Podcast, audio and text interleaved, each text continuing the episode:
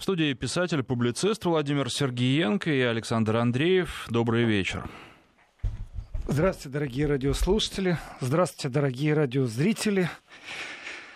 Если звучит радиозрители, значит, я в студии лично. Сам, не издалека, значит, полные два часа общения. И начнем с цветов. Неужели в Германии подарить женщине цветы воспринимается уже как оскорбление, если это не какие-то а, близкие интимные отношения, а просто ну, деловые отношения. Можно подарить цветы партнеру, вернее, наверное, сказать партнерше по бизнесу или а, коллеги по работе, или это воспринимается уже в Германии как дурной тон, как об этом написал Бильд? Значит, Бильд, газета-то вообще-то специфическая у нее очень много-много читателей, абонентов так называемых, которые платят ежемесячную або, абонементскую плату. Bild это не является ничем другим, кроме как инструмента пропаганды. Одна из самых читаемых газет. Но в то же время Bild далеко не является глубоко аналитической газетой. Ну, это таблоид. Таблоид. И таблоиды действуют по принципу, что увидел заголовок, фотография — это самые важные элементы действия таблоида. И когда он продается на каждой заправке в Германии, вот ты просто входишь на заправку, и газета, если стоит, он обязательно будет на первом месте. Итого это влияние на целевые аудитории в виде практически максимально объятой широкой аудитории в Германии. Теперь по-честному. В Германии цветочных магазинов огромное количество. И не только в Восточной Германии на 8 марта поздравляют женщин. И цветы продаются и дарятся. И вопрос звучит очень-очень просто.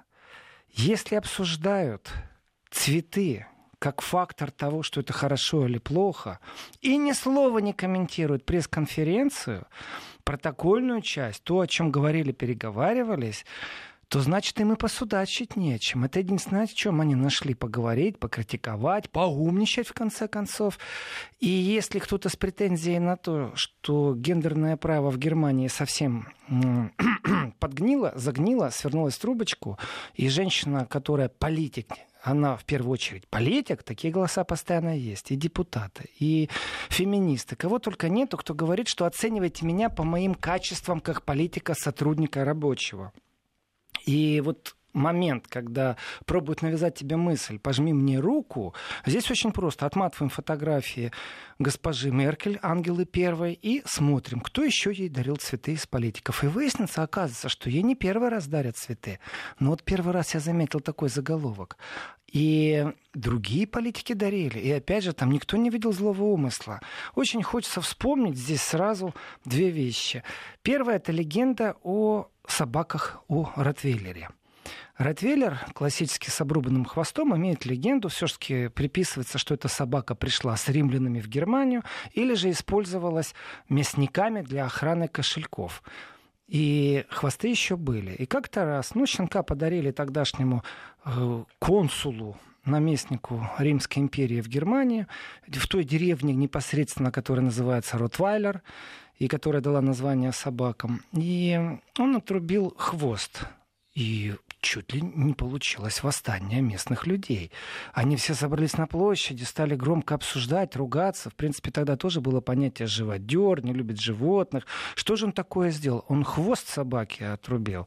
На что он ответил, что пусть лучше они судачат об обрубленном хвосте моей собаки, чем о моем бездарном правлении. Так вот, пусть лучше они судачат о цветах, и о том, что эти цветы значат или не значат, правильно или неправильно их принимать, чем о том, действительно, в какой ситуации сегодня находится Меркель. Меркель находится в безумно тяжелой ситуации, как политик в первую очередь, как женщина, мне об этом ничего не известно. И сам факт того, что судачить больше нечем, то есть ни Иран, ни Украина, ни Сирия, ни, в конце концов, внутренняя политика Евросоюза, но не вызвали такого ажиотажа, как обсуждение цветов. Второй эпизод, который очень важно сказать, был советский фильм про э, работу советской разведки, а также ну, немецко-фашистской, скажем, где играл Даль Олег. И в комбинации, которая была блестяще проведена советской разведкой, был момент, что он покупал цветы на улице, тем самым набором цветов, красный, синий, зеленый, ромашка или роза, он сообщал в центр, э, дезинформацию или не дезинформацию он передает. И вроде бы в этой игре э, полковник Шлоссер, если я не ошибаюсь, думал, что он переиграл, нашего разведчика, а получилось все наоборот. И код был передан через цветы. Вот этот вот код по цвету, а также по сорту цветов был озвучен в тогдашнем советском фильме. Все это, конечно, смешно, все это замечательно, есть одно но. Действительно ли кто-то из сотрудников Билда откажется от цветов женского пола это их проблема. Действительно ли в Билде думают о том, что пришло время, когда женщине нужно пожать руку, а цветы это уже мувитон? Ну, тогда я скажу, вы больны на всю голову, и вернусь к тезису. Если вы обсуждаете цветы, значит, вы не можете выдать критику в отношении Ангелы I, Ее Величества, канцлера Германии, э, по факту по пресс-конференции, по переговорам. Хотя могли бы, если бы захотели, потому что пресс-конференция э, Меркель-Путин была в 16.00 начало зафиксирована, и там первые слова в эфире через интернет, через спутник «Космос» вышли примерно где-то в 16.05. В 16.06 Frankfurter Allgemeine Zeitung, есть такой очень замечательный э, информационный сервис, аналитический. Вообще это большая, крупная, сильная газета, очень сильная. Не таблоид. Она, серьезно, не таблоид. Она в это же время параллельно опубликовала интервью Порошенко президента Украины. И это очень интересный момент, потому что интервью Порошенко одно из двух. Там просто невозможно никаких других э, комментариев. Первое, либо у Порошенко команда, которая ему советует, что и когда делать, является полностью безграмотна и бездарна, либо Порошенко получил добру или даже спецзаказ из-за океана. Потому что статья, которая вышла в ФАЦ, это сокращение Франкфурт Allgemeine Zeitung, она не просто атакует Меркель, она ее унижает. И здесь я вижу определенную связь. Увлечь внимание читателя, увлечь внимание зрителя, увлечь внимание любого человека, который интересуется политикой, в цветы. Потому что, набрав полные легкие, скажу, то, что сделал Порошенко, он ударил Меркель, в принципе, не просто ниже пояса, не просто произвел удушающий с подсечкой, это абсолютно подло, некрасиво в отношении политиков. Ты только что был у нее в гостях 10 мая, ужинал с ней, когда Макрону вручали премию э, за, скажем, э, за то, что он трудится на поприще создания совместной Европы. Эм, Порошенко, даже не знаю, какие слова подобрать, чтобы это были культурно вежливые слова в контексте. Порошенко атаковал Меркель как человека, который разрушает Евросоюз, Еврозону в его интервью говорится, что человек, который поддерживает сегодня Северный поток-2, этот человек действует на разрушение Европы. Дальше эпитеты, дальше еще что-то. То есть Меркель, которая выступает за Европоток, находится в России, в Сочи, с Путиным на конференции. В это же время, это вначале в интернете выпрыгнуло, появляется статья, которая полностью ее уничтожает, что она действует на разрушение Европы. А, а кто у нас еще действует на разрушение Европы? Ну, Россия, понятно, Россия, Россия монстр, она же Европу разрушает, и Путин там чуть ли там не кибератаку новую строит, сейчас еще что-то придумает, нехорошее, потому что все, что из России, это все нехорошее. И в этот момент Меркель у Путина и происходит удар. Поэтому я считаю, что события с цветами в билде — это абсолютно маневр, хоть кажется на первый взгляд очень глупый, но на самом деле это отвод внимания от действительно сложившейся ситуации. Меркель находится в политическом шпагате, очень сильном. Вот вам Америка, вот вам условия из Америки, вот вам Россия, которая может сократить расходы на беженцев, например, потому что по подсчетам Э, министра экономики примерно около 70 миллиардов евро Германии придется потратить на беженцев. Там программа и по воссозданию инфраструктуры по их месту рождения, то есть Сирия основной э, уклон идет, ну и немного, понятно, Ирак и также программа интеграции, а также просто оплатить чиновников, которые должны их принять, зафиксировать. Это тоже все стоит деньги. Сел министр со счетами, посчитал аккуратно, насчитал 70 миллиардов. Для сравнения, Германия все время находится в позиции, в которой должна оправдываться, почему она не тратит эти деньги на оборону, то есть 2% от ВВП. Огромная сумма, 70 миллиардов. Если это то, что Германия должна тратить на оборону, то и, и, и не справляется с поставленной задачей. Конечно, они сейчас увеличили с 1,25%, там примерно на полтора, по словам Меркель, дойдут. Но сама сумма по себе очень впечатляет. Если эта сумма уходит на беженцев, разницы нету на какие основные пункты. Их регистрация, их интеграция, их отсылка на родину, создание их инфраструктуры. Э, при сравнении с расходами по оборонке, конечно, можно понять просто увеличение этой суммы, потому что так просто, ну, 70 миллиардов, ну, 80, ну, разницы я не чувствую. Вот у меня нет опыта владения такими суммами, но при сравнении с оборонкой понятно. Так что Меркель, добравшись до Сочи, имела очень непростую задачу. И в первую очередь идет подковерная борьба у нее, конечно же, с Макроном. Макрон сделал шаг, который до него практически никто не делал в отношении Германии в Евросоюзе. Он провозгласил какой-то вектор действий, призвал к этим действиям, выступил. Европа должна перестраиваться, ее ждут новые вызова. И вот он сделал шаг вперед. После Америки этот шаг уже не просто шаг, это огромный такой шаг. И он поворачивается к Меркель и не предлагает ей руку, чтобы она взяла его вот под руку, а то сейчас опять нападут гендерные фанаты, что давай вместе. Нет, он оглядывается и говорит, ты будешь догонять или ты еще все там? Ты молчишь, когда уже Германия скажет что-то? В этом отношении Макрон провел комбинацию, которую можно назвать как э, выход в лидерство на европейском пространстве. Ведь Макрон точно так же сейчас приедет в Россию. И помпезность, которой будет Макрон себя презентировать в э, СМИ, притом не просто э, во французских СМИ, сама повестка дня. Вот у Макрона стоит, например, что он встретится с российскими оппозиционерами. У Меркель не было такой повестки дня. То есть он себя будет презентировать как человека, у которого намного шире программа, значит, намного больше либо влияния, либо возможности выстроить диалог. Плюс он еще там, в отличие от Меркель, посмотрит, как там оппозиция, соберет все жалобы. Ну, понятное дело, что делает сюда Запад? Собирает жалобы оппозиции, а потом рассказывает, что их экономика не интересует, их интересует только оппозиция. Это модель поведения Запада года, она проглядывается на всем глобусе, ничего нового здесь нет. И вот в этих перегонках на европейской площадке у кого лидерство, Макрон по отношению к Меркель поступил достаточно неэтично, ну, с нашей точки зрения. По идее, в школе взялись за ручки в политическом контексте, то давайте вместе двигать реформы, то здесь выступает определенное психологическое сопротивление со стороны Меркель. Не-не-не, подожди, подожди, пожалуйста, не уходи вперед. Ну, подожди. Нет, ты не хочешь меня ждать?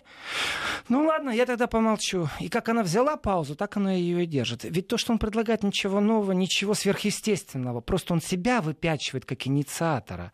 Он хочет войти в историю. Он забирает у Меркель право оставить след после себя в истории в Европе. Если еще Макрон перехватит инициативу по Украине, то тогда Меркель практически эдакий политический пенсионер. Не труп, конечно, она все-таки действующий канцлер. Но политический пенсионер, который будет всегда на втором месте. Вот Меркель не привыкла быть всегда второй. Это ее была инициатива с Ираном войти в пространство э, к тем, кто представляется в без ООН. Вот подумайте сами, почему? Совбез ООН плюс Германия. По одной простой причине. Германия мечтает войти в Совбез ООН. Она просто мечтает на постоянной основе. Она мечтает о том, что у нее будет когда-то вето. И эта мечта много раз была озвучена именно когда Меркель была у власти. После мы еще не знаем, но до этого таких сильных э, акцентов никто не расставлял в Германии. Второе, Меркель завела за ручку прям. Это большой бизнес из Германии в Иран – и практически она это сделала под свою ответственность.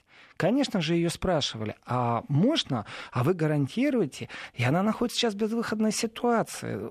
И вторично уже становится для нее Америка. Для нее первичной становится Германия, которая может потерять вера, веру в мультидеснацион. Мамочку, которая национальная и здесь сталкивание интересов для Меркель, опять же, сведется только к внутри э, национальным проблемам Германии. Есть замечательное письмо, под которым подписалось уже 165 тысяч э, немцев.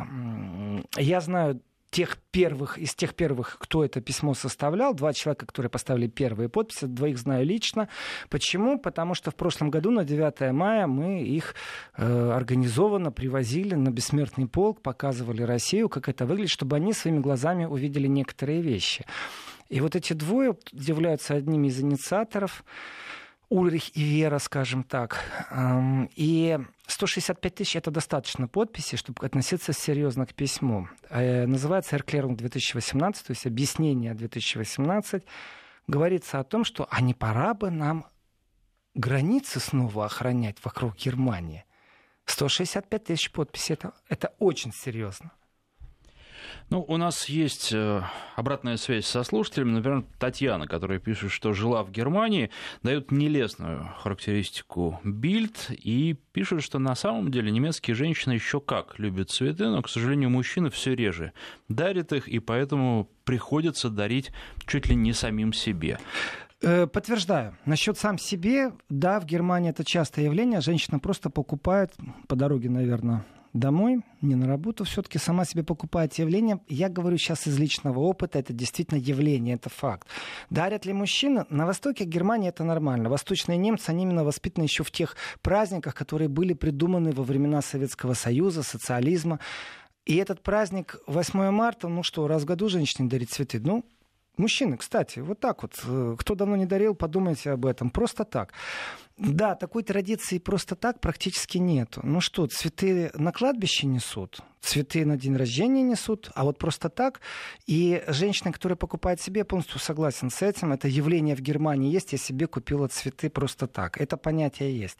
Насчет того, чтобы совсем не дарят, ну, наверное, надо сделать опрос. Просто заказать его и выяснить, а что у нас э, с мужчинами, когда вы последний раз дарили женщине э, просто так цветы. Я думаю, что статистика да, даст нам ответ, но не в контексте Меркель, потому что, конечно же, это билдовский маразм. Ну, скажем так, вообще к этому таблоиду относиться надо очень серьезно, несмотря что это желтая, желтая бульварная, бульварная пресса. Потому что он действительно создает пропаганду. Именно они могли писать о русской мафии, хотя там ни одного гражданина России и даже ни одного человека, который бы идентифицировал себя с культурой России. Там были дни про Петровские, причастные совсем к другим религиям люди. Нет, они написали русская мафия, потом эти заголовки бросаются, они пугали, там взрыв русской мафии, так выделяли большими красными буквами буквами эти вещи. И в этом отношении, ну как я скажу, нужно понимать не только вот интриги внутри немецкой прессы, почему они пробуют отвести внимание. Ну, считаю, что из-за Порошенко, конечно, однозначно. Удар был очень сильный и очень подлый по Меркель. И ему это отольется. То есть, если он выполнял поручение из-за океана, то, конечно, ему что-то пообещали однозначно, либо даже уже не обещают, а просто в приказном порядке пойди и сделай. Я в это верю, потому что подковерная игра, если на нее посмотреть пристально, то когда Китай соглашается с США, ну, вроде бы как Германии нет на горизонте. Ну, если нет Германии на горизонте, то нужно посмотреть, как Китай решил исправить вот этот э, дисбаланс в торговых отношениях. За счет Боинга. Боинг является прямым конкурентом Airbus. Airbus является организацией, которая только что получила практически черную метку от ВТО за то, что правительство, Франция, Германия, ну, в основном Германия, инвестирует в конкурентоспособность э, этого строителя самолетов. Кто у нас является конкурентом аэробуса Боинг. ВТО уже сказала, что они не правы насчет инвестиций, потому что, ну, понятно, государство инвестирует. Но ведь у нас есть еще две вещи. Это пошлины на алюминий, на сталь. Опять же, очень сильно будет бить это по самолетостроению. И второе, это удар по Ирану. Иран тоже должен был закупать аэрбусы. Теперь получается, что вы не имеете права инвестировать государственные деньги, чтобы он был конкурентоспособным Airbus, значит, он начнет уступать. Как можно это было выпрямить? Вот в прямом бизнес-контексте. Очень просто. Нужно кому-то впихнуть пакет этих Airbusов. 10-20 самолетов. Так вот в Китай их уже не впихнешь, потому что Китай будет закупать сейчас американские Боинги. Элементарные вещи. Аж там каких-то 200 миллиардов, миллиардов перегиба. То есть можно посчитать, сколько самолетов сейчас будет закуплено. И вот эта вот арифметика со счетами, она все время делает совет, что ах, у нас ничего страшного, ах, мы не переживаем. Да и потом, если Airbus вдруг разорится, престижность объекта, которая сегодня есть в виде самолетостроения, она же всегда несет еще и военную составную. А Еврофайтер самолет, который далеко э, не замечательный, и точно так же военно-транспортные перевозчики, которые делает Airbus, они тоже далеко не замечательные. У них огромные проблемы. Туда нужно вдувать, вдувать и еще раз вдувать денег.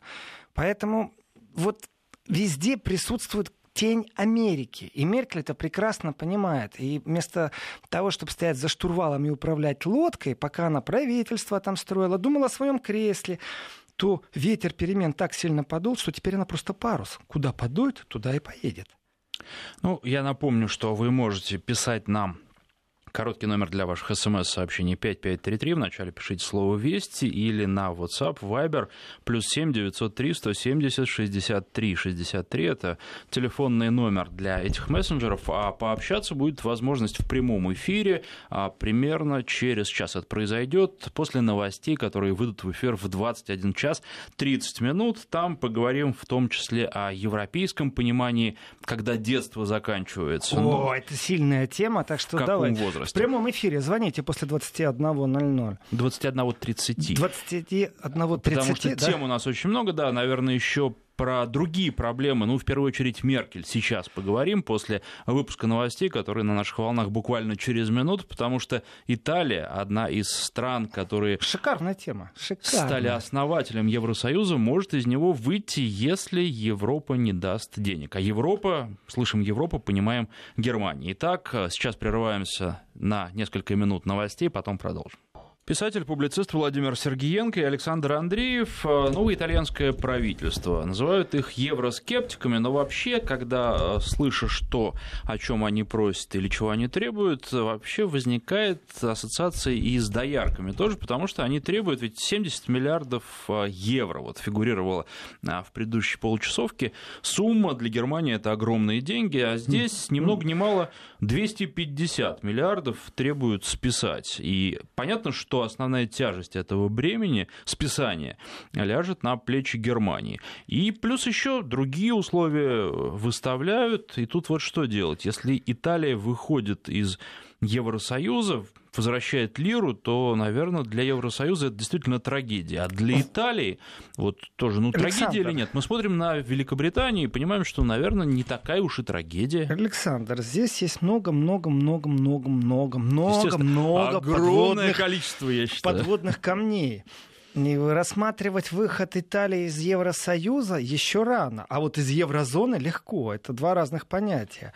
Оставить за собой Шенген и право э, торговать беспошлино на всей территории Евросоюза – замечательное дело. Итальянцы, они трудолюбивы, как и многие народы Европы, но они, в отличие от других народов, являются третьей экономикой Европы после выхода Великобритании. У них есть индустриальный потенциал.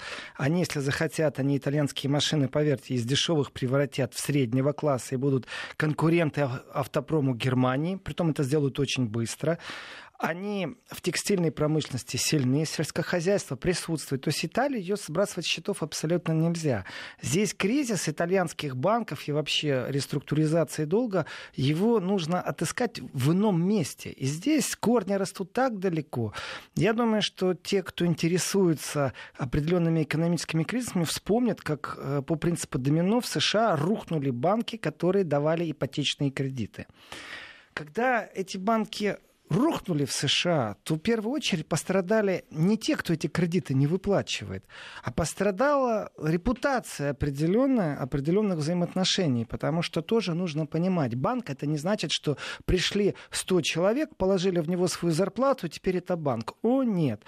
Есть банки, которые постоянно берут оборотный капитал в Центральном банке Европы, который иногда дает его под 0%. Нужно это понимать.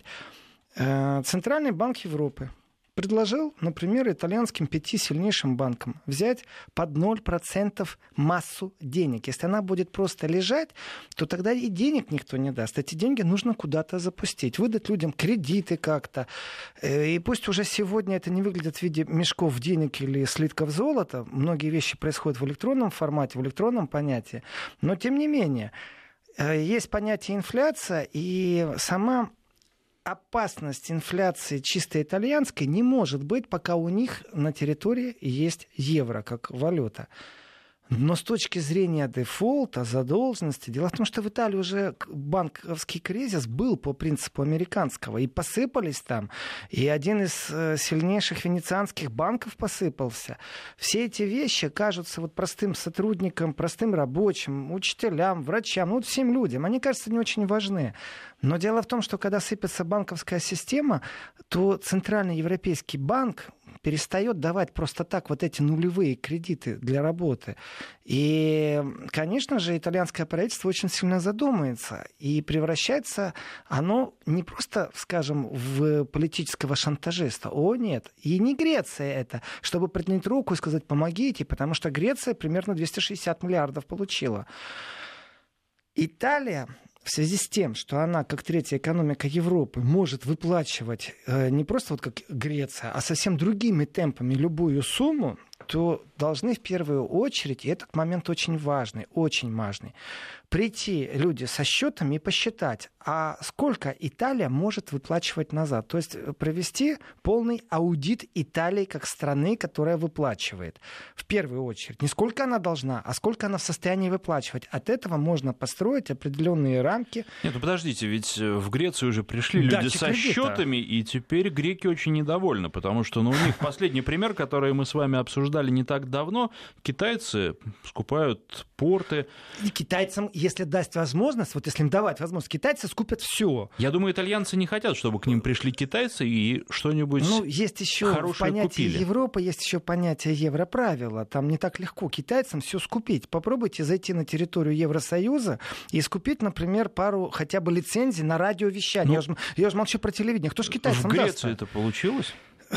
Телевидение китайское в Греции, я этого не знаю. Нет, нет, нет. Почему телевидение? Ну... Насчет того, насчет Греции, Александр, насчет Греции, все очень просто. В Грецию, когда входил большой бизнес, ведь в Греции именно отторжение, которое было к Меркель, это Меркель в Греции э, рисовали карикатуристы в виде Гитлера. Именно там объявления висели, что немцев не обслуживают в магазинах и в ресторанах. Почему это произошло? Потому что под шумок дефолта, потому что под шумок опасности экономики Греции произошла простая вещь. Пришли люди с большими мешками, в которых действительно лежали деньги. И они начали скупать и поставили условия, что они будут скупать. Они стали скупать объекты инфраструктуры. Это безумно больно для любого государства, когда тебе навязывают кредит с условием, что ты отдашь там все железнодорожные станции, все школы, все больницы. А вот если отдать больницы, представьте себе, что больницы России вдруг принадлежат Германии. Ух ты, я думаю, что народ подымется в секунду. Ну вот и более того, условий-то там побольше было.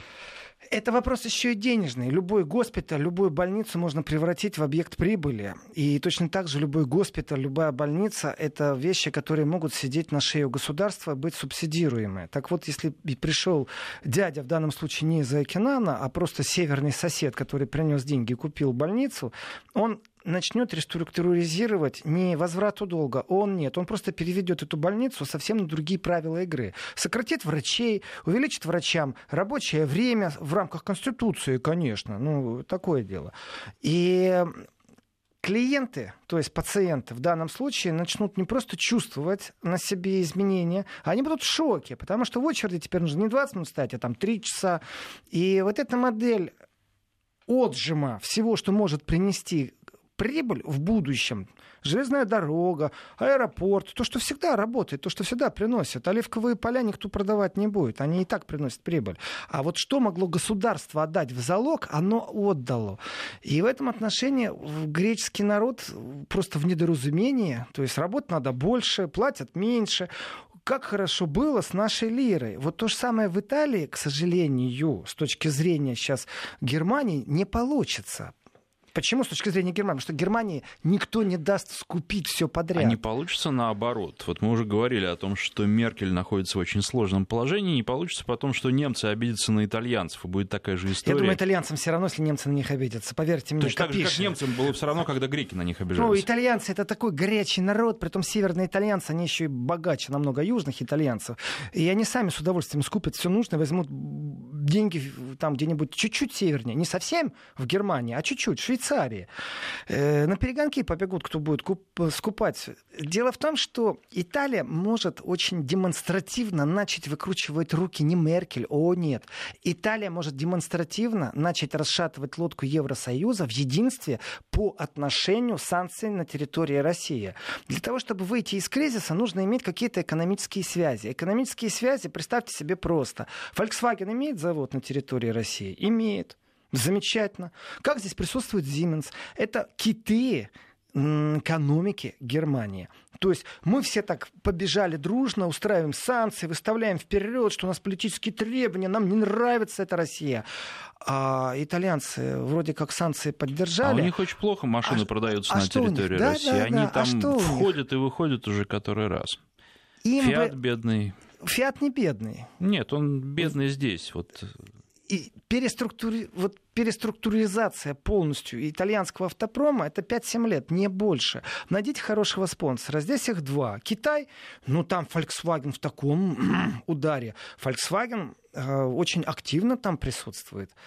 Э, можно ли конкурировать с Volkswagen, Volkswagen в Китае? Там и BMW, там и BMW там кто только не присутствует. Э, могут ли они это сделать? Нет. Что они могут взять под себя? Например, вот, вот так очень утрированно сейчас. Э, восточную часть России не западную европейскую, а восточную, договориться с Россией о том, что они э, совместно с кем-нибудь построят пару заводов. Под это дело кредиты получить не самая больш... Э, большая проблема даже у тех же арабов, потому что такие грандиозные проекты. Что для этого нужно будет получить? Госзаказ. Германия не стесняется по автопрому, например, регулярно перераспределять заказы. То, смотрите, вся полиция в Германии ездит на «Опелях», то она вдруг ездит вся на «Фольксвагенах». Почему государственные закупки так происходят? Тем самым происходит поддержка. Притом официальная. Парк же все время обновлять надо. Так вот, если есть госзакупки, которые согласованы, под это дело, конечно же, можно строить завод. Если же это будет в рамках прямой конкуренции, то тогда, да, кто же даст сейчас э, ломаный грош или кредит в размере даже, там, скажем, 3-4 миллиардов итальянскому автопрому. Вопросы тонкие и сложные. Но вернемся к простому моменту.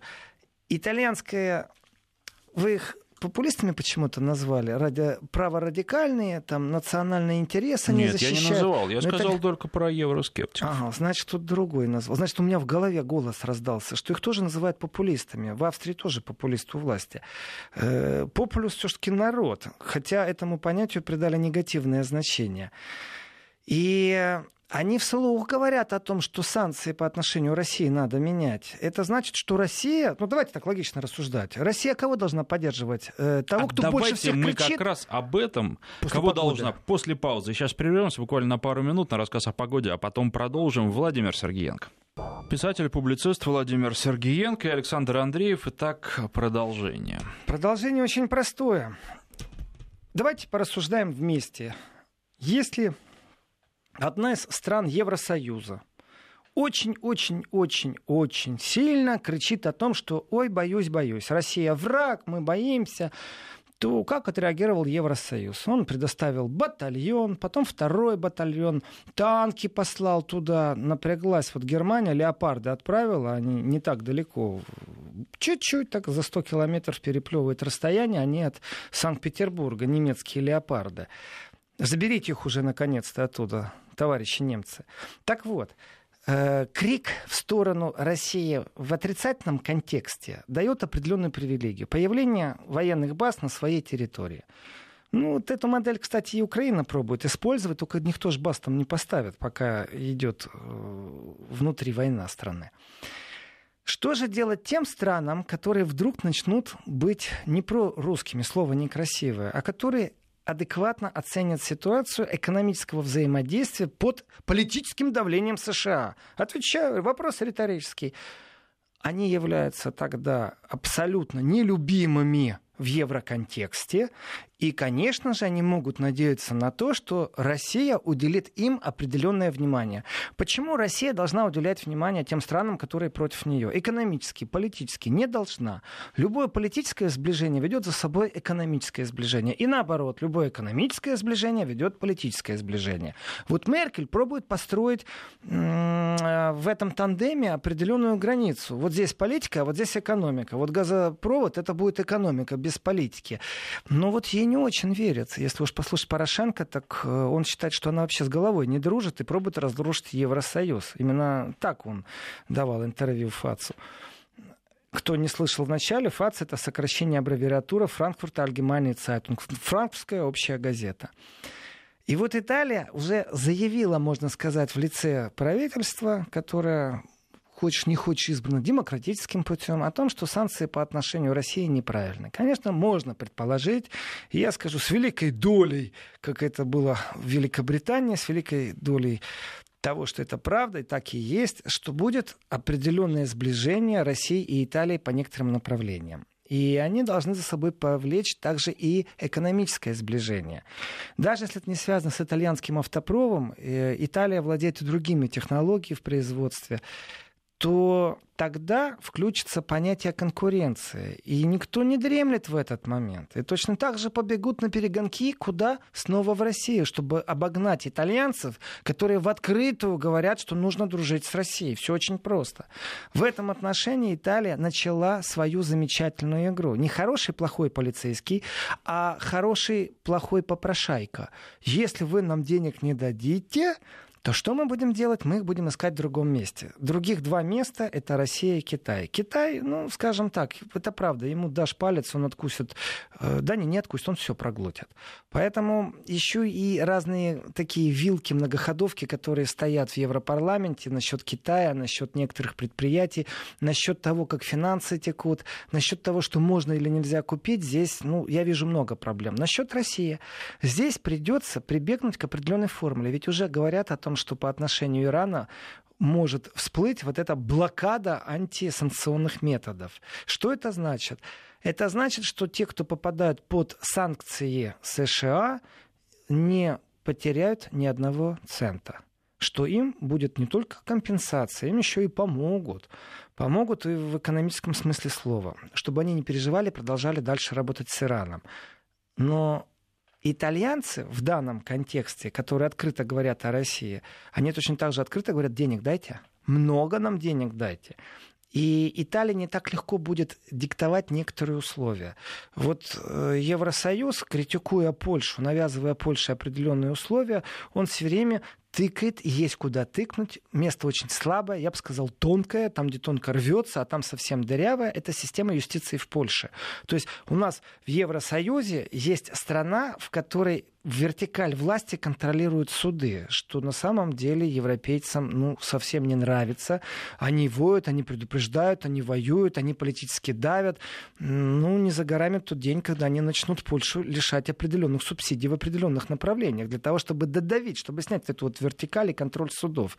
В случае с Италией это не пройдет. В Италии все в порядке. Там никаких претензий не может быть там повода не найдешь. Нельзя, э, как, например, тоже страна Евросоюза Венгрия, сказать, что вы знаете, у вас нет свободы слова. Ведь очень сильно критикуется отсутствие свободы слова в Венгрии с точки зрения европейских традиционных сил. А Италии ты это не можешь сказать. Там полная демократия. Точно так же, как и в Австрии. И придется говорить открытым текстом. Вы дружите с Россией, поэтому мы вам. А дальше идет, что мы вам не дадим. И прямо вот в преддверии, это прямо за два шага до того, как эти переговоры все начнутся, до того, как Италия вынесет на повестку Европарламента определенные направления совместной деятельности с Россией, Италия говорит, денег дайте. Украина говорит, денег дайте. И Италия говорит, денег дайте. Кстати, Греция снова просит денег. Э, и еще много кто просит денег. Практически вся периферия Евросоюза просит денег. И да, в этот момент нужно понимать, если денег не дадите, то что произойдет? Тогда будет все громче и громче слышны голоса из Италии о том, что когда по отношению Ирана, вот кто-кто, ну Иран, давайте так, государство достаточно закрытое, насчет демократических свобод вообще забудьте о многих вещах. Э, поговорите только об одном, будет или не будет ядерная программа. Так вот, вы включаете ряд компенсаций по отношению к тем, кто пострадает э, из-за того, что США вышла так давайте э, мы теперь все дружно выйдем из санкционного режима по отношению к России. Вот что висит в воздухе. И цена безумно велика. 200 миллиардов, ну сколько они, 260, Александр, просили, да? 250. 250, да? Ну, вот это примерно та цена, которая сейчас объявлена. Теперь пойдет политический и экономический аукцион. Мы вам 250 не дадим, дадим там, ну ладно, 130, но растянем на 3 года. Но вы должны будете полностью реструктуризировать и дальше пошли условия, условия, условия. И если в отношении Украины ставятся условия там реформа юстиции, э, борьба с коррупцией, то теперь представьте, Европа поставит то же самое Италии. Ну, понятно, Италия, мафия, все все помнят, крестный отец в голове, музыка звучит, но тем не менее с Италией в этом контексте Европе говорить очень тяжело. Она не сможет говорить с высока. И вот это отсутствие разговора с высока, это и будет выкручивание рук самой же Европе.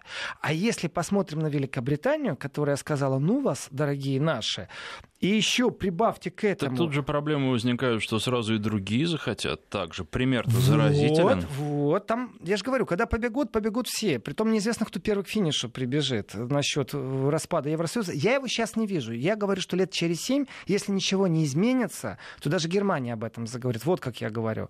Но если посмотреть на то, что происходит в Великобритании после выхода из Евросоюза, то уже сегодня слышно. А Шотландия заявила о выходе из Великобритании под подготовки. У них же был уже э, полностью разговор об этом, но он не очень получился. Они проиграли. Сейчас они подготовятся второй раз.